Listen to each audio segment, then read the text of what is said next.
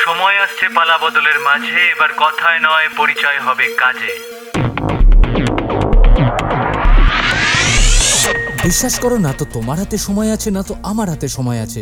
কিন্তু এই বিশাল পৃথিবীতে প্রতি মুহূর্তে না জানি কত রকম অত্যাশ্চর্য ঘটনা নিয়ে পড়াশোনা করছি, সেরকমই কিছু তোমাদেরকে জানাতে চাই এই ওয়ান মিনিট শোতে।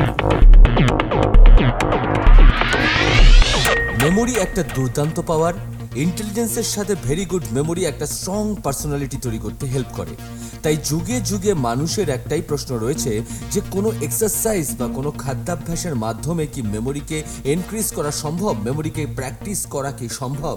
যাই হোক শুরু হয়ে গেল বিভিন্ন রকম রিসার্চ এবং রিসার্চে প্রমাণিত হলো যে বেশ কিছু ব্রেন এক্সারসাইজ ডেফিনেটলি আছে যা দিয়ে এই মেমোরিকে কিন্তু বাড়িয়ে তোলা সম্ভব।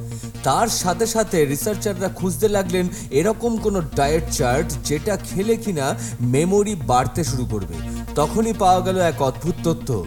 যদি তুমি প্রতিদিন একটা অভ্যেস করে ফেলো সি ফুড খাওয়ার, তাহলে সি ফুডের মধ্যে থাকা ফ্যাটি অ্যাসিড তোমার ব্রেন ক্যাপাসিটির কারণ যে সমস্ত ব্রেন সেগমেন্টসগুলো সেগুলোকে এতটাই পুষ্ট করবে যে তোমার মেমোরি বেড়ে যাওয়ার সম্পূর্ণ সম্ভাবনা দেখা গেল।